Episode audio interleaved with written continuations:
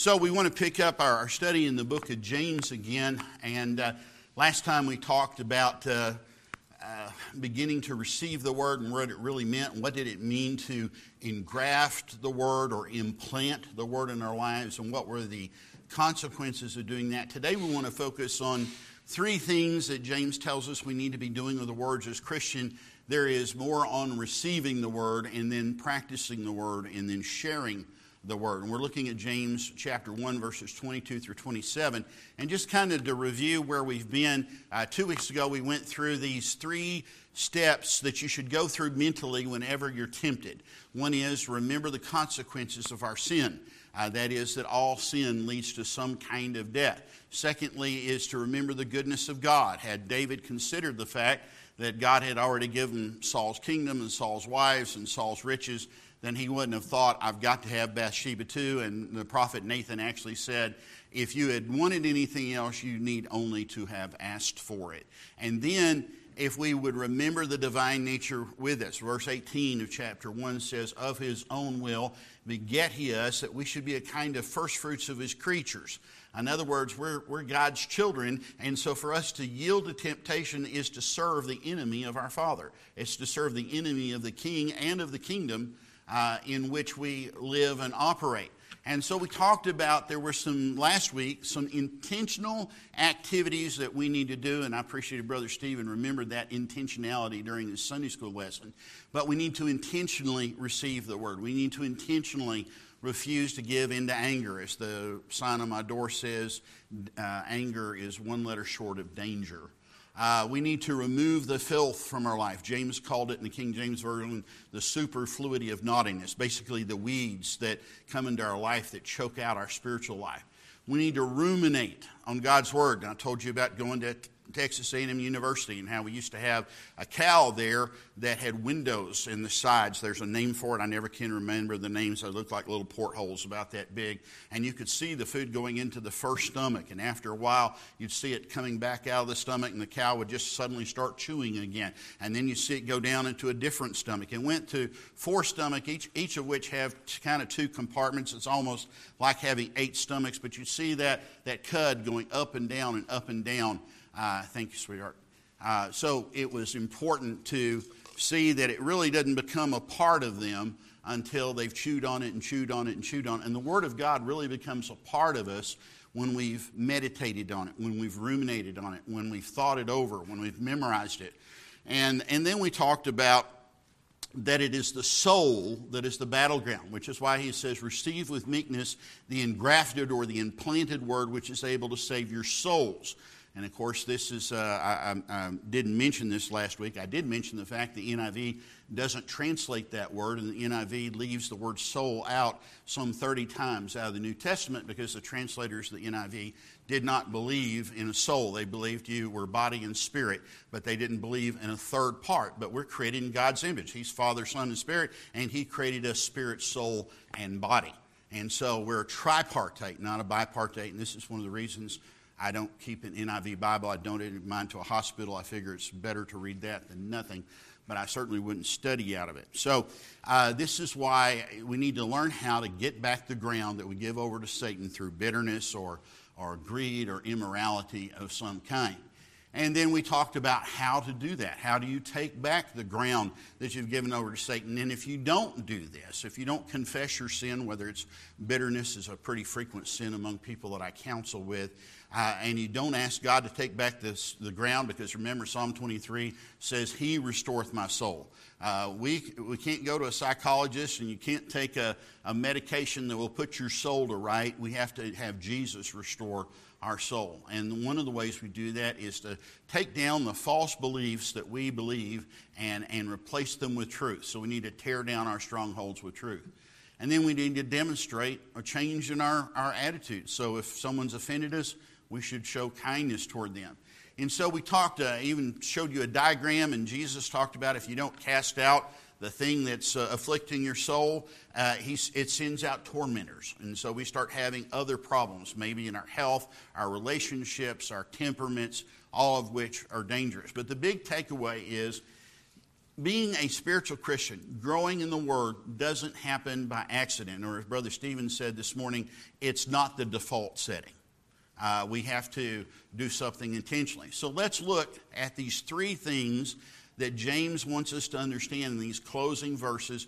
And we're going to talk a little bit about receiving the Word again. So, just in honor of God's Word, if you're able, uh, stand. If you can't or it's painful to you, please sit there. But just in honor, those who can stand would. And this is from the Lexham English Bible. It says, But be ye doers of the message or of the word, and not hearers only, deceiving yourselves. Because if anyone's a hearer of the message and not a doer, this is like someone staring at his own face in a mirror. For he looks at himself and goes away and immediately forgets what sort of person he was. But the one who looks into the perfect law of liberty and continues to do it, or as King James says, continues therein, not being a forgetful hearer, but a doer who acts, this one will be blessed in what he does, or literally in Greek, he'll be blessed in his doings. If anyone thinks he's religious, although he bridle, uh, does not bridle his tongue, but deceives his heart, this person's religion is worthless. Pure and undefiled religion in the sight of God and our Father is this to look after or- orphans and widows in their affliction and to keep oneself unsustained by the world. And by the way, verse 26, I'm just going to touch on today. It probably deserves an entire sermon all by itself. Well, let's go to the Lord in prayer. Father, thank you for this day. Now open our hearts to your word. And thank you for the fathers in our lives and for the influence they had, some of whom we learned from by negative examples, some by positive. But Father, we thank you that uh, you gave us the fathers you did to help frame uh, the picture of Jesus that is to be in our own lives. Now, Father, we love you and we uh, ask that you glorify yourself today. In Christ's name, amen. All right, thank you. You may be seated. By the way, let me say a quick word about Father's Day. First of all, happy Father's Day to all you men, whether you're a father to be, new father, or somebody's been dead a long time, grandfather. Uh, just happy Father's Day to you. And for, to the rest of you who have fathers, happy Father's Day to you too. Uh, you can celebrate the fact you had one. Uh, so, at any rate, uh, interesting story about Father's Day. I don't know if you know this. Mother's Day was was uh, became a holiday in 19- uh, 08. And about six years later, Woodrow Wilson, in around 1914, signed Mother's Day into law. The first Father's Day was celebrated in uh, 1910, and it's really kind of a sad way it got started. There was a coal mine on the East Coast that blew up, and 300 men died in that coal mine explosion. And so they had a special uh, memorial service for those uh, folks in the coal mine. Um, but years later, and um, I'm going to have to think just a minute, but there was a woman by the name of Sonora Smart Dodd.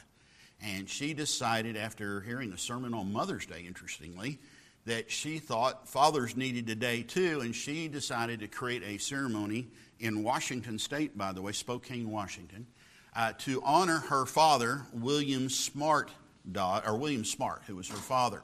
So it was, so listen closely. This was Sonora Smart Dodd honoring her father, William Smart, which just goes to show you that the person who came up with Father's Day was truly a smart woman. Uh, so, at any rate, uh, they were, uh, I know, I hear the groaning collectively. Uh, but it was, uh, yeah, and interest, another thing was, even though they started in 1910 with that one service, it didn't actually become an official uh, day on the calendar until Richard Nixon signed it into law in 1972. So it took the world a lot time longer to recognize fathers than it did mothers, apparently. But we're we're happy for that, and I hope that you have a, some father in your life who is uh, a blessing. I learned a lot about fatherhood from my dad. Uh, a lot of it by negative example. Now, he did teach me to memorize scripture, and for that I'm very thankful. And he taught me one or two other things, but a lot of it was what not to do. Uh, uh, he had problems with anger and some other things that uh, I had to kind of learn to overcome in my life. But I'm grateful for my father in law, who's a very great example of the kind of man I hope to someday be. But um, in, in James chapter 1, we're about to look at three mirrors. And this is one of my favorite passages of Scripture. And we're going to take a moment to go through each of these. There's the mirror of examination, there's the mirror of uh, restoration, and then there's a mirror of transformation. And uh, so we're going to look at these three scripture passages as we go through uh, James chapter 1.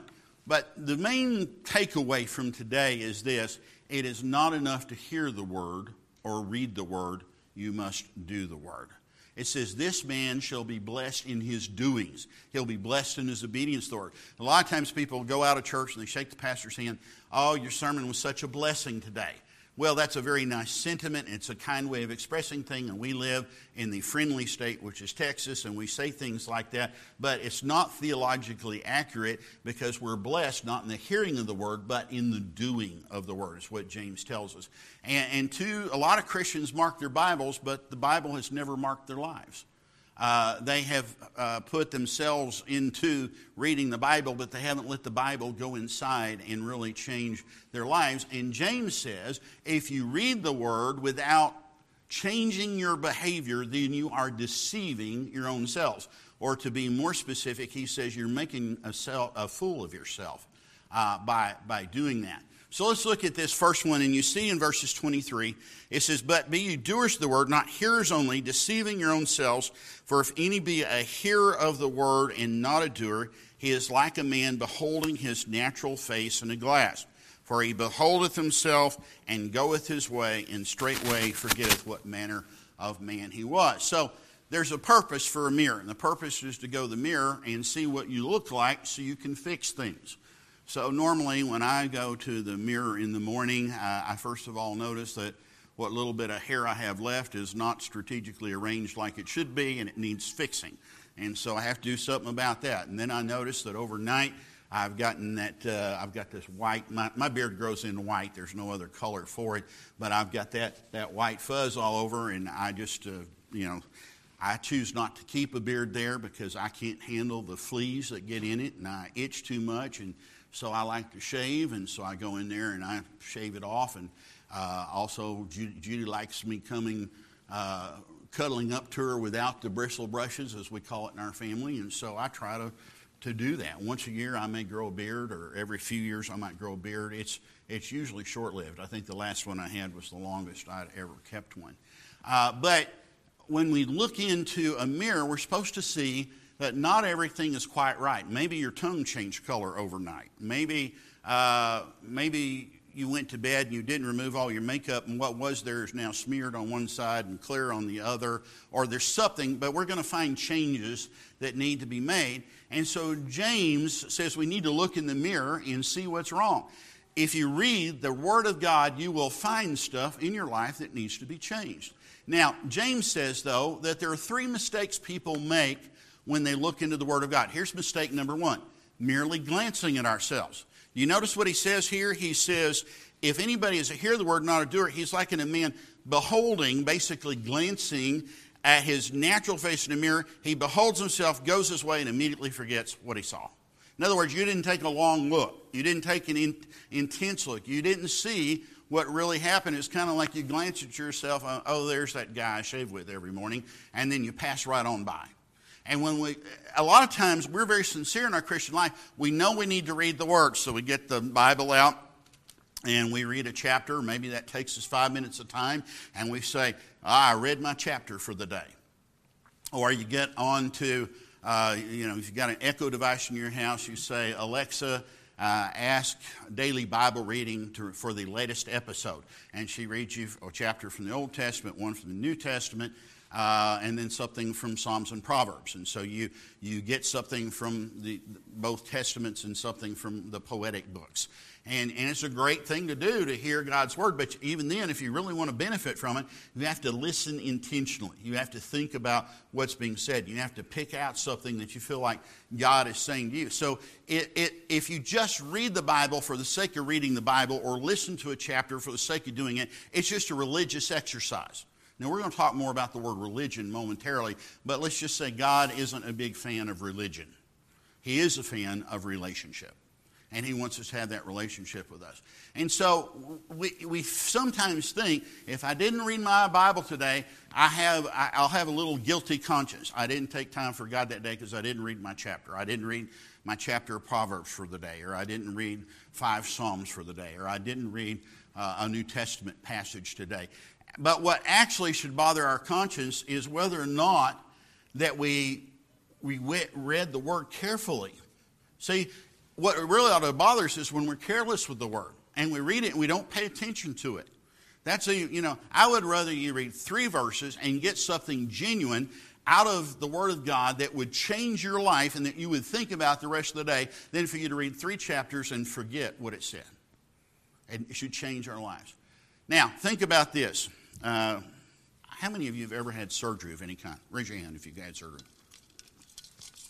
Not the most fun thing in the world.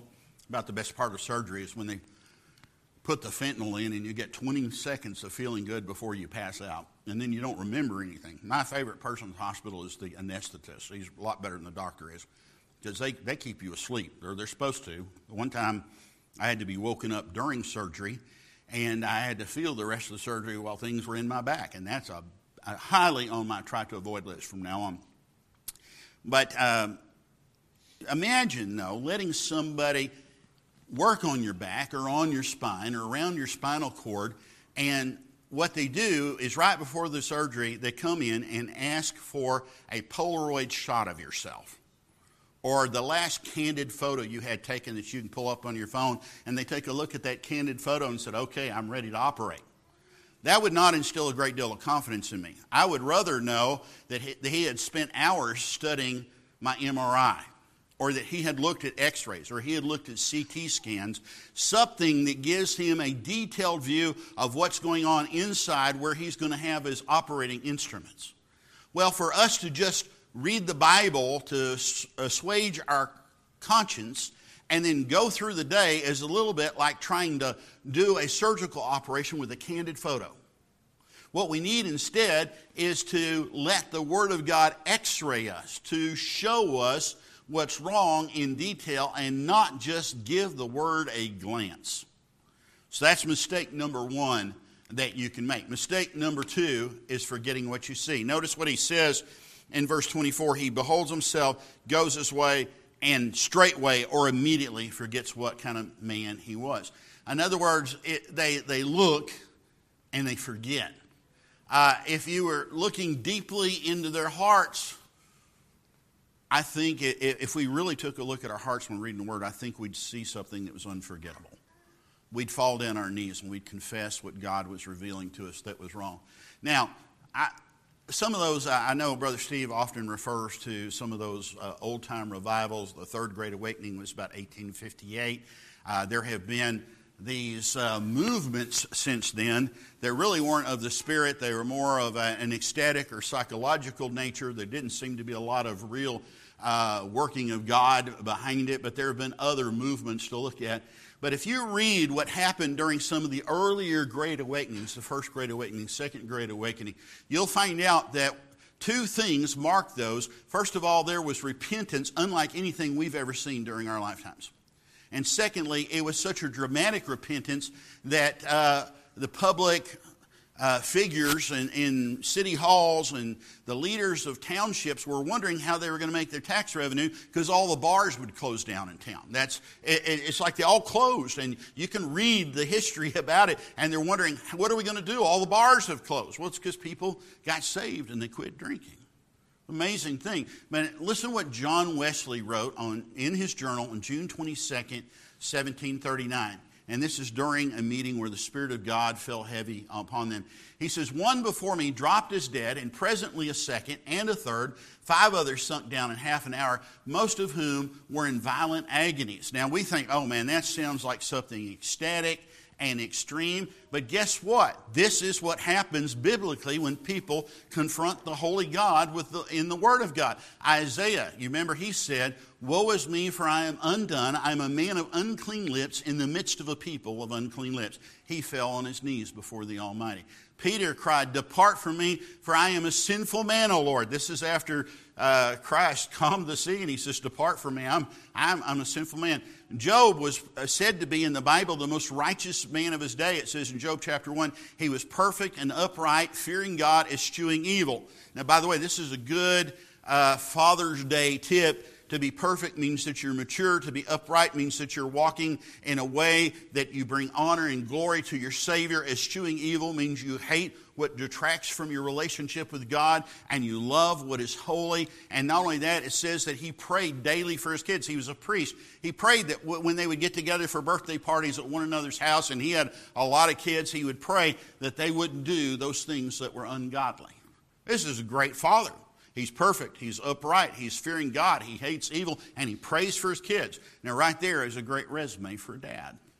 And yet, as great as Job was and as righteous was, when he got a real vision of the Lord in the, toward the end of the book of Job, he says, I abhor myself and repent in dust and ashes. See, it's not an uncommon thing to fall down before a holy God and acknowledge our own sinfulness if you truly see yourself as God sees you. Third mistake James says to make is you just fail to obey. He says, But whoso looks into the perfect law of liberty, interesting term, and continues therein, he being not a forgetful hearer, but a doer of the work, this man shall be blessed in his doings or in his deed. See, uh, we, we like substituting stuff. Uh, I don't know if you remember this story, but you'll remember when Solomon built the temple he had 900 shields made of solid gold. Now, 300 of them were probably, if I was standing with one of these shields and I had it uh, right on the ground in, in front of my toes, about 300 of those would have come up to about here on me. The others, the other 600 were smaller. They were about the diameter of a shield that would have covered your thoracic area, your chest and abdomen. And those are 600 smaller shields. Now, when Solomon died, you remember the kingdom became split, but basically his son, Rehoboam, took over as king of Israel at that time. And King Shishak of Egypt invaded Israel, and the Bible says he carried away these 900 targets or shields made out of solid gold. Now, now, by the way, in case you're wondering why did you need shields out of solid gold, is when Solomon would make the path from his palace to the temple, soldiers would line up on both sides of the road from the palace to the temple. They'd hold these solid gold shields, and the sun would shine down on them, and it would cast this brilliant, flickering reflection of golden light on the ground that Solomon walked to. And it put Solomon in the mind that he was not going to just. Uh, pay a religious uh, sacrament or ceremony to someone, that he was going to be in the very presence of God, and it put his mind in the right frame for worship. He didn't care about the fact the shields were gold. He just wanted a reminder that he was entering holy ground to go spend time at the temple with the Lord God. So, what happened when Shishak took the gold away from Israel? Well, the Bible tells us that Rehoboam just had 900 other targets made, but they were made of brass. Now, at home, we've got some uh, tops to some brass tables, and uh, one of them is about this big around. A couple others are smaller. They have little stands. They're not up right now. See, one of the problems with brass is it looks real pretty for a while, but then it tarnishes. Any of you that ever went in the military, you remember we had to get a can of Brasso, and we would put Brasso on our, our uh, cloth, and we would rub those uh, U.S. insignias that were on each lapel or any or our brass belt buckle, anything else you had. You had to rub it and rub it because they wanted it shining come inspection day. And it was a regular task to have to do uh, polish your brass.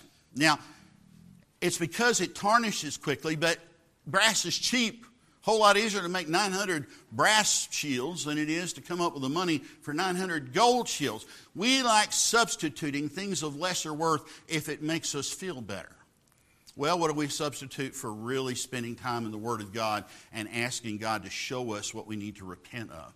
Well, we, would rather substitute reading for doing, or talking for doing, or hearing for doing. And we think that if I've read the Word, or I've heard the Word, or if I talked about the Word, then I'm good. That's just a cheap substitute. It's like brass shields instead of gold. We love conferences and webinars and meetings, especially if they have spiritual talk. And you can tell your brothers, oh, I went to this webinar, about this, or I went to this, this conference, got this marriage conference, and I learned so much about marriage. We've got so many things we can work on. It's going to really help our marriage. It isn't going to help your marriage unless you put those things into effect, unless you do the principles of God's Word. So there's nothing wrong with conferences and committee meetings and webinars and things of a spiritual nature, but if it doesn't change our lives, it was pointless. It's like cheap brass instead of gold. We can't just give quick glances at the Word. So I'm going to look at this, this hymn. Take time to be holy.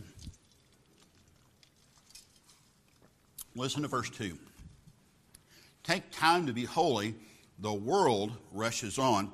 Spend much time, not little time, not a glance of time, spend much time in secret with Jesus alone. By looking to Jesus like him, we shall be thy friends and thy conduct, his likeness shall see. So what's he saying? You spend a lot of time with Jesus, it'll change your behavior and people will notice. Listen to the third verse. Take time to be holy, let him be thy God, and run not before him whatever betide in joy or in sorrow, still follow the Lord and looking to Jesus, still trust in His Word.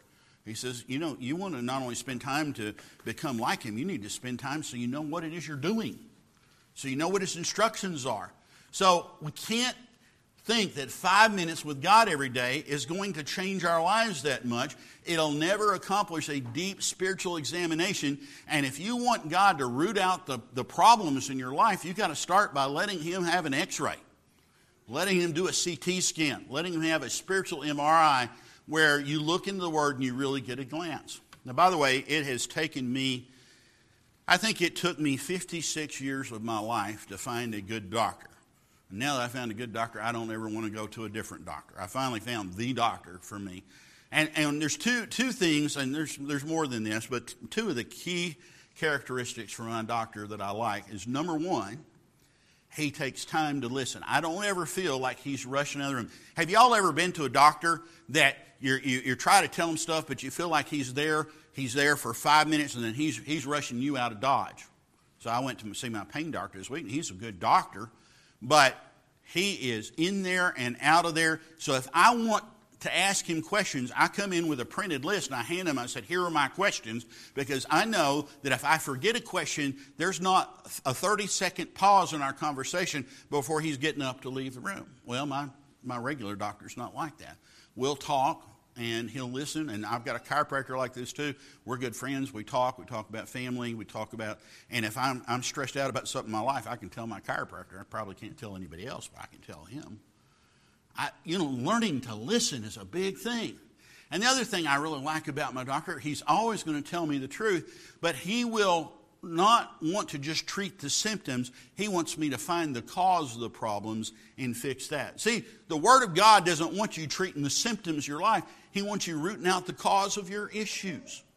Now, Jesus, the Bible says, is the great physician. Now, if you have a doctor who's going to take time to listen to you and he takes all the blood tests and he goes himself and gets updated on the latest and greatest medical things, isn't it worth taking time to listen to the doctor too? Well, the Bible refers to Jesus as that great physician, and when he examines us, uh, he uses his word. And he wants us to give him sufficient time to do the job well. And perhaps one reason we just glance in the Word instead of gazing in the words, maybe we're scared of what we're going to find. But that's what Jesus wants us to do. He wants us to meet the cold, hard truth so that something can be done about that. And, and when we see something in the Word that needs fixing, we ought to take notes. If you just read your Bible and you don't take notes, I, I wonder sometimes if you got any good out of it. Now, you can get a legal pad, that's great. Get a, a, journal, that's great. I have one daughter who one year filled up about 1,300 pages of journals with insights. I will never do that because I'm just not that disciplined at journaling. But if you think it is a sin to write in your Bible, I, I'm a big sinner because I've got notes on nearly every page from something I read, something that stuck in my mind, something I heard that I wanted to remember later. So take notes. But don't leave. Now, so we need to receive the word. Here's the second thing we need to practice the word. See, the blessing, you notice he says He says, It is in the doing. He says, If you do the word, not being a forgetful hearer, but a doer also, this man shall be blessed in the, the doings. Literally, is the literal translation there. So the emphasis in James is on practicing the word. Some translations says you're to continue in the word. And by the way, there's all manner of verses there in Scripture. I've listed a whole bunch from the book Acts for this idea that these people continued in the Word, in doctrine, and in prayer. That's Acts chapter 4, actually, I think. And, uh, but, and I love what it, the King James says, but whoso looks into the perfect law of liberty and continueth therein. That means you keep doing it.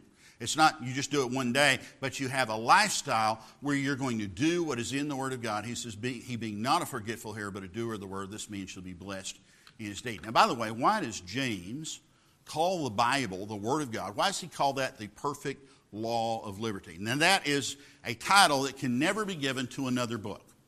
It's title that can't be given to the books of philosophy. It can't be given to the Apocrypha. It can't be given to the Quran. It can't be given to the Midrash. It can't be given to anything. It's only to the Word of God. But that's because it sets us free. Uh, Psalm 119, I will walk at liberty, for I seek thy precepts. So when we live in God's precepts, we're free. Now, a lot of people have this idea if I live by the Bible, I, don't, I have to give up all my freedoms. I can't do this thing that was fun anymore. I can't do this thing. Let me tell you something. When God enters your life and you spend time in His Word, you have the freedom to become the person God meant for you to be. It's not about freedom to do whatever sin you want, it's about freedom to be the best you can be as God created you and redeemed you. That's real freedom. Uh, I was in a firehouse one time in uh, East Texas, Nacogdoches, and uh, I had been doing some marital counseling for a number of firemen. Now, firemen have rough lives.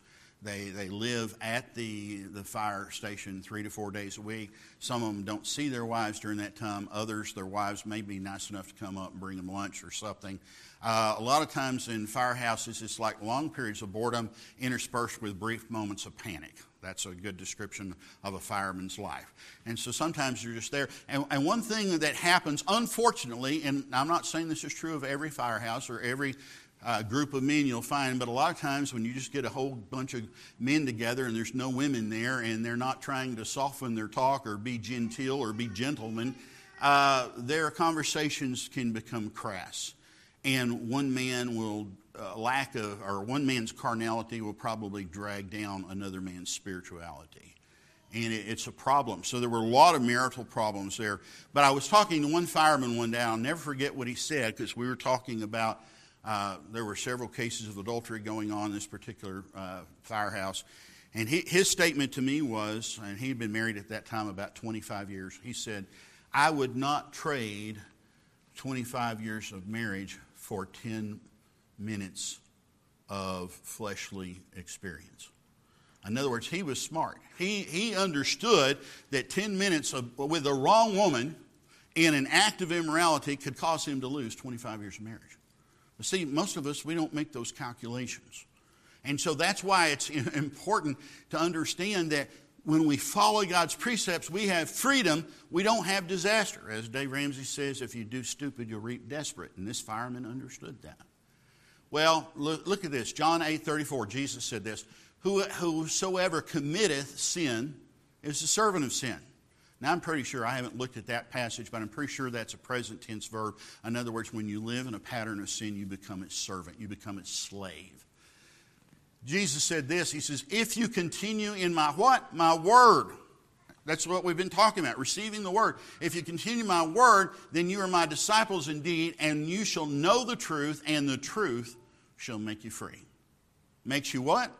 Not a bondage, not a slave, not a person who has no choice. It makes you free. So it is a principle in Scripture that obeying the word gives you freedom, not bondage. So we have that ministry of examination that it, the Bible does for us. Uh, but uh, there is this thing in the tabernacle called the laver. So here's a picture of the tabernacle. Uh, obviously, not a real photograph because we hadn't found the tabernacle or it's gone. But you'll notice there's a gate. The gate was on the east side. Judah camped on the east side because you had to walk through Judah to get in the tabernacle. And Jesus is the lion of the tribe of Judah because there is no other way to have a relationship with God the Father except through Jesus Christ. He is our sacrament, He is our access to God. Nothing else. Nobody can do that for us. Church can't do it for us. Organizations can't do it for us. Your friends can't do it for you. Mom and daddy can't do it for you. It's only through Jesus. Now, when you get inside, you first come to the brazen altar. That's a big square thing in the middle. And the brazen altar was for people to bring the sacrifice and ask the priest to give that sacrifice on the altar to help them atone or uh, uh, for their sins. Now, they had to do this constantly because they didn't have a permanent propitiation. And our pastors preached a sermon series lately on the different aspects of salvation, and propitiation is that word that means he becomes sin for us and he takes on him the punishment of God. And that's what Jesus did for us. He atones for our sins. But right beyond that, right before you get in the tent, so the whole thing, by the way, is called the tabernacle. The tent is called the tabernacle proper. And inside there's some things. There's a table of showbread. There's an altar of incense. There's a candlestick. And then there's this thick curtain. Uh, and on the other side of the curtain is the, the Ark of the Covenant, uh, the uh, that section was called the holiest of holies, and only the high priest could go in there, and only that once a year. But that, that that bowl you see right before the temple, only the priest could go to it, and they could wash it off. And we've got different ideas of what the laver might have looked like, and I think these are probably pretty good representations. There's, there's a couple of interesting things about the laver. Of course, it had two parts. You had to wash your feet in it, and you had to wash your hands. And the Bible says that the priest had to wash their feet and hands before they could go inside the tabernacle proper or they'd die.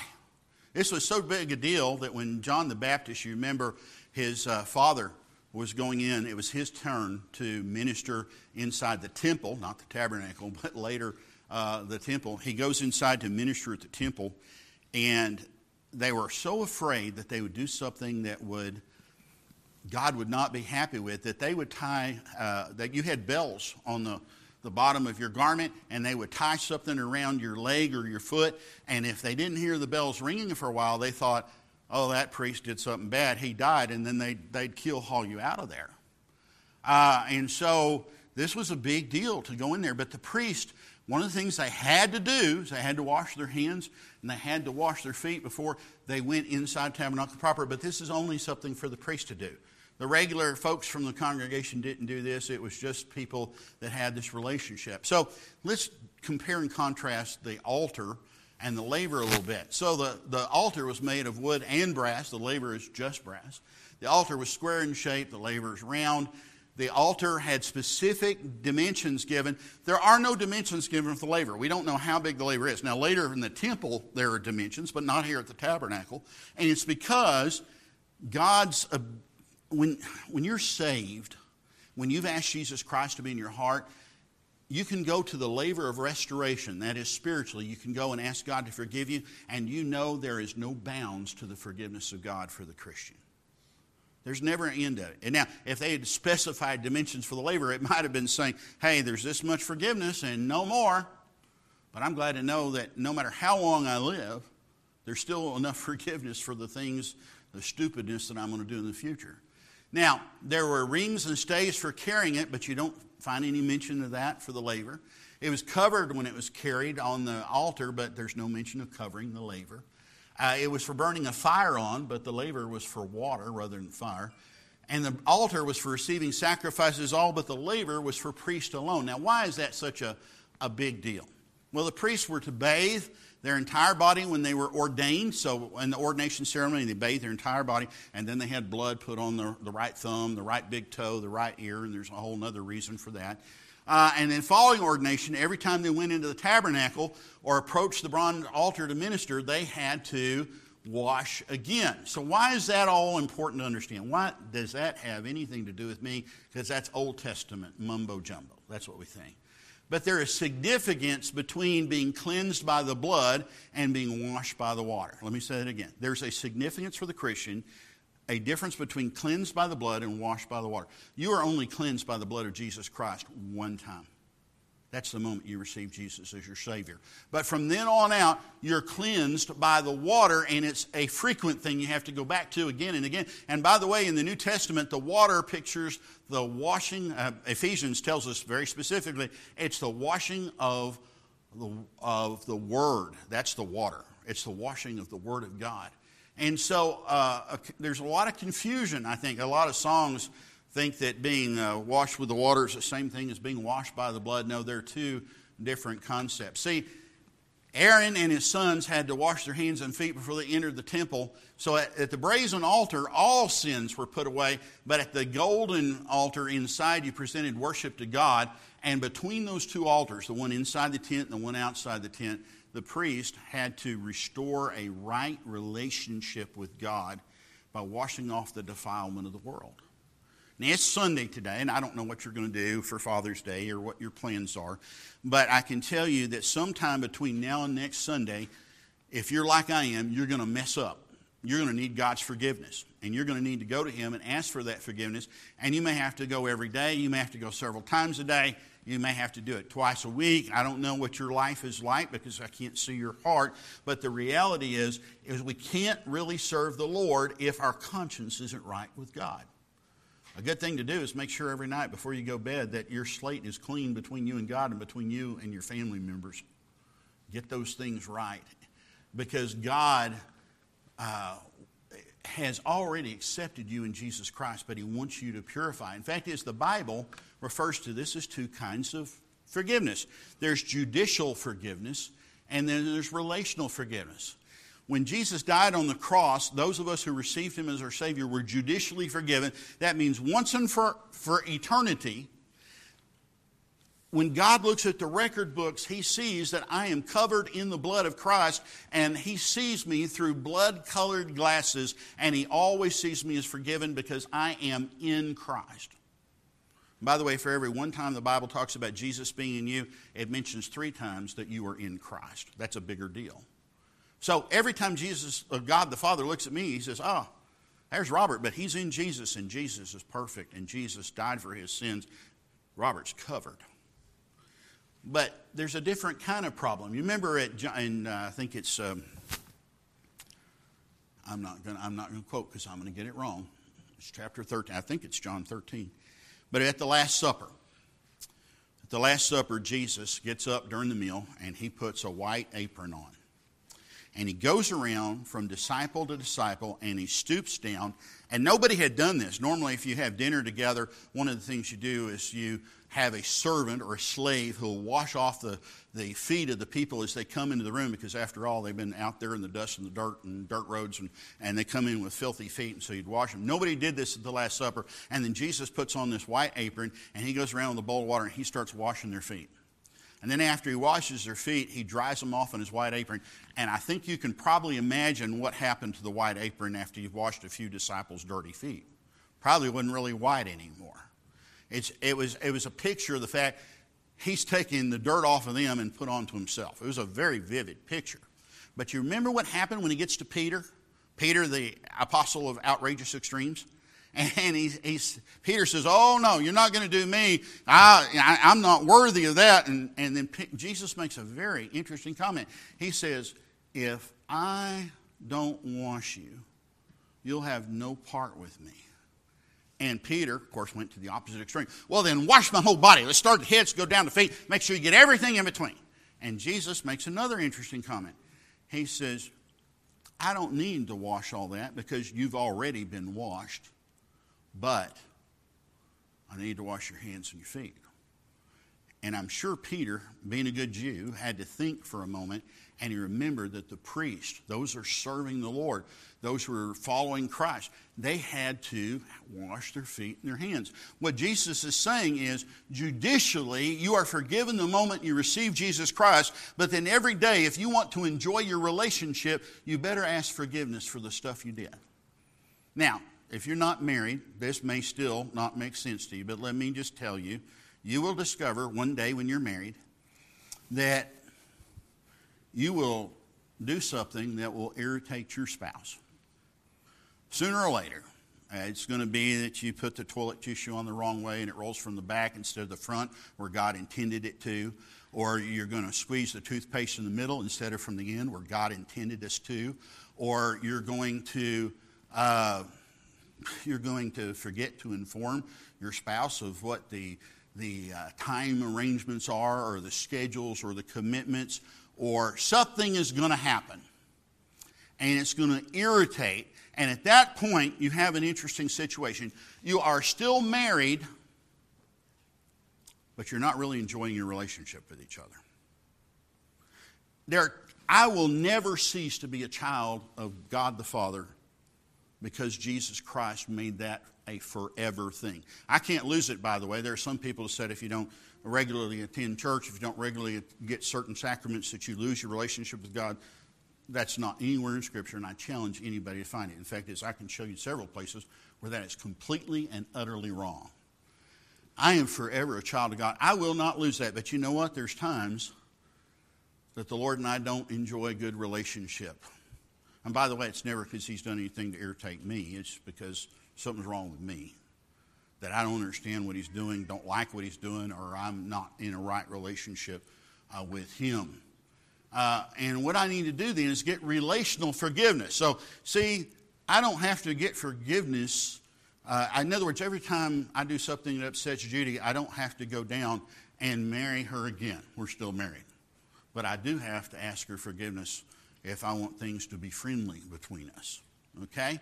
Two kinds of forgiveness. Now, why did the priests need to be washed? Well, for one, they had to kill the sacrifice. So if they didn't wash before they killed the sacrifice on the brazen altar for other people, then they would contaminate the, the sacrifices ceremonially. So that, that had to be true. Every day, you and I are going to be dealing with people out in the world who are still dead in their trespasses and sin, and we can't help them if our relationship with Jesus Christ isn't right. Then the priests didn't wear shoes in the tabernacle area, and they would get defiled if they didn't wash their hands and their feet. And walking through this life, we're going to see stuff that's going to affect us. Um, Judy was just commenting yesterday how just commercials that you see on TV anymore are stuff that we never would have seen 30 years ago. Just the commercials, not talking about the programs. I'm talking about the obscene gestures on commercials. There's one right now that's out there, and woman's giving the flipping the bird with both hands. Let's just say it that way. And and it's not only not a ladylike thing to do, it's a vulgar thing to do, and it would have never passed the censors 25, 30 years ago. It's it's tragic. So we're going to get com- defiled by this world if we spend any time at all. That's why we got to keep a clean slate with God. But Aaron and his sons had to do this because uh, now, if they had failed, they still would have belonged to the nation of Israel. But if they'd gone into the tabernacle, they'd have died because they failed to have a regard for the holiness of that place.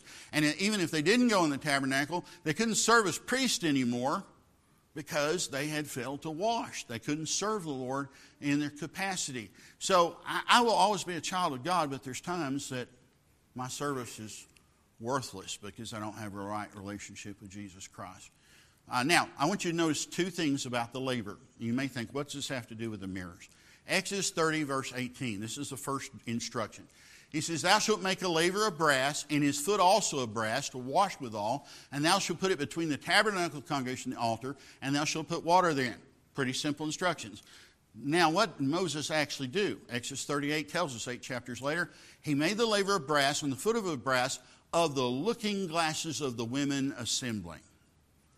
They, they didn't have glass back then. The Phoenicians didn't invent glass till about the 14th century BC. There was no glass back then. So if you wanted to see what you looked like, you had a piece of brass, you polished it up real good. Then you ladies could look in that piece of brass if it was properly polished, and you could see if you needed to do something with your hair, your makeup, whatever, and you could fix things with these brass mirrors. Now, by the way, if you didn't keep your mirrors polished and it got tarnished, you may have thought you had age spots you didn't even know about. I don't know what that was like for a woman looking in a tarnished mirror. So you polished that thing religiously. Well, he made it of mirrors. So the first mirror is when James talks about when we look into the Word of God, it's like a mirror that examines ourselves. This second mirror here in Exodus is the laver itself. It is made of mirrors from the women in the congregation, and he says, You need, once you see what's wrong with yourself, you need to restore a right relationship with God. In other words, you need to ask God's forgiveness for those relational sins. And then the water, of course, that's in there is a picture of the cleansing power of God. John 15, 3. You are clean through the word which I have spoken to you. What makes us clean, according to Jesus, talking to his disciples, not to the lost people, but to his disciples? Because he says, I am the vine, you are the branches, talking to his disciples. He says, You're clean through the word which I've spoken to you. Uh, Paul said to the Ephesians that the church is sanctified and cleansed with the washing of water by the word, not with sacraments or rituals, but with the washing of the word to spend time in the word. When a sinner trusts Jesus Christ, he's once and all washed clean, but just as the believer walks through the world and his hands are feet are defiled, he needs cleansing, and he needs it often, and John spends part of a whole chapter on that.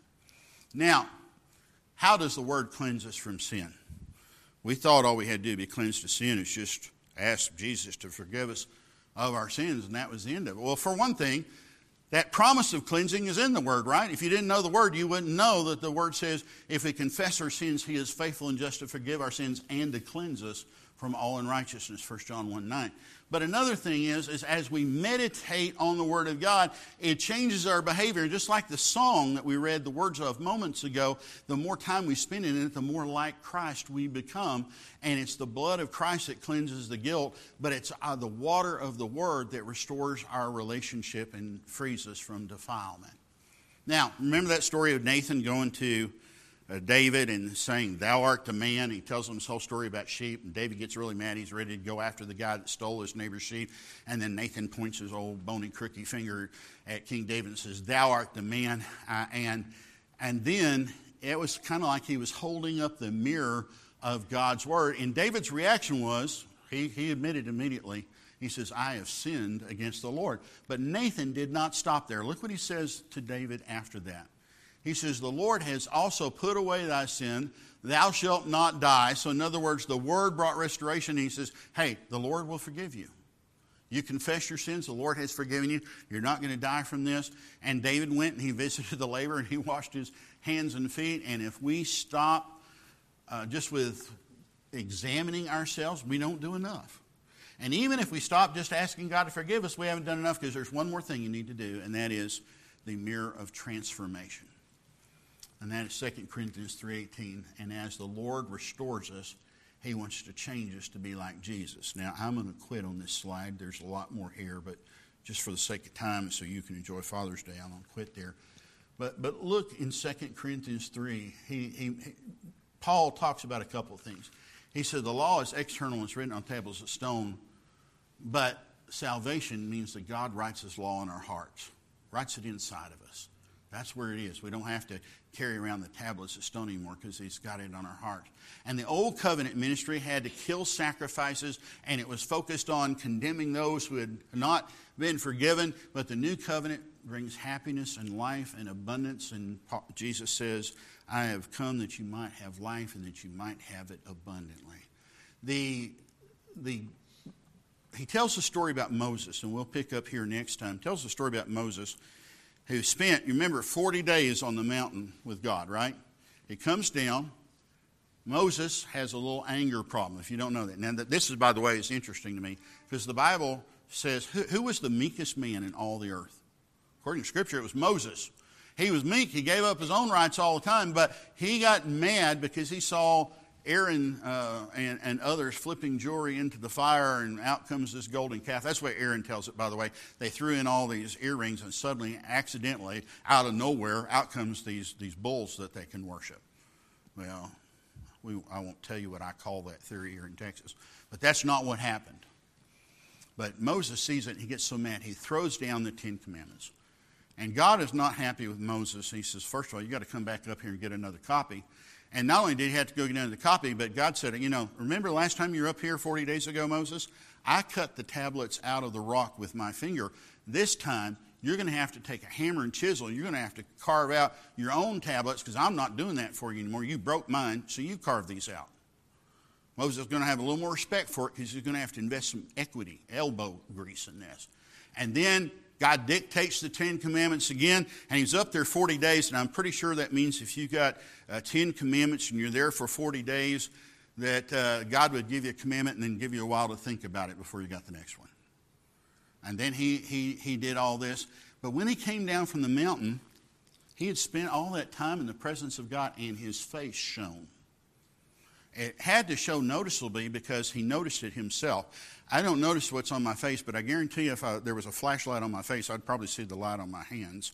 Moses somehow other knew, and so he covered his face with a veil because he didn't want people, A, worshiping him, and secondly, he didn't want the, the people to see the glory going away or the glory fading. And he kept that veil on, and of course, the only people that saw him without the veil, if I remember right, were Aaron and Hur. And they saw him without that, and uh, Joshua too, I think, come to think of it. And so they come down the mountain, and he's wearing a veil because the glory was fading. And in the Old Testament, the glory faded, but in the New Testament, God's glory in our lives should be getting brighter and brighter. We should be going close to the Lord. We should be becoming more like Jesus. We should share in the glory of God. 2 Corinthians 3.18, a good tra- paraphrase of that, and I'll cover this next time. It says that when the children of God look into the Word of God, they see the Son of God, and they share in the, they, they are changed by the Spirit of God, so one day they share in the glory of God. Magnificent verse. And that's obviously not King James, but it says the same thing. The law was temporary, but the covenant of grace is eternal. There's a lot more here, but we'll pick up on it next time. So, here's what I want you to take away from today as Brother Steve comes and leads us in a song. It's this fact. And that is yes, we have to be intentional, but we have to make sure that when we get in the Word, it's not to just assuage our own, uh, our own conscience. It's not just to meet my requirement of having spent five minutes in the Word today or listening to three chapters of Scripture. We need to stay in the Word until we see ourselves the way God does, and we know what it is that that day we need to repent of, and we need to go to Jesus and ask Him to forgive us relationally so I can enjoy my relationship. David says, Restore unto me the joy of my salvation. Now, I will confess something to you. Not every day am I super happy to be a Christian. Now, it's a wonderful thing, but some days I just don't feel the joy. I love being a dad. Some days I don't feel the joy of being a dad. Love being a husband. Some days I don't feel the joy of being a husband. We lose our joy from time to time, don't we? And we need to ask God to restore our relationship so we can restore, He can restore unto us the joy of our salvation. And then I really need to start doing what the Word says until when people watch what I do and listen to what I say, they suddenly dawns on them that that's reflecting the character of Christ. I don't want anybody ever looking at my life and thinking I was just about rules and regulations. And I've tried not to do that with my kids. I, you know, there are a few things I, I would love to etch in stone and hang around their necks so they'd never forget. And there are things I have to remind them of from time to time.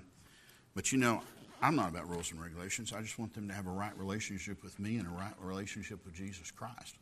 That's all I want. And if they go through their life really spending time in the Word and hearing from the Word and doing what the Word asks them to do, and they become more like Jesus every time I see them and every time the world sees them, then that's the only thing a godly father should care about. Brother Steve, come and lead us in the song, please.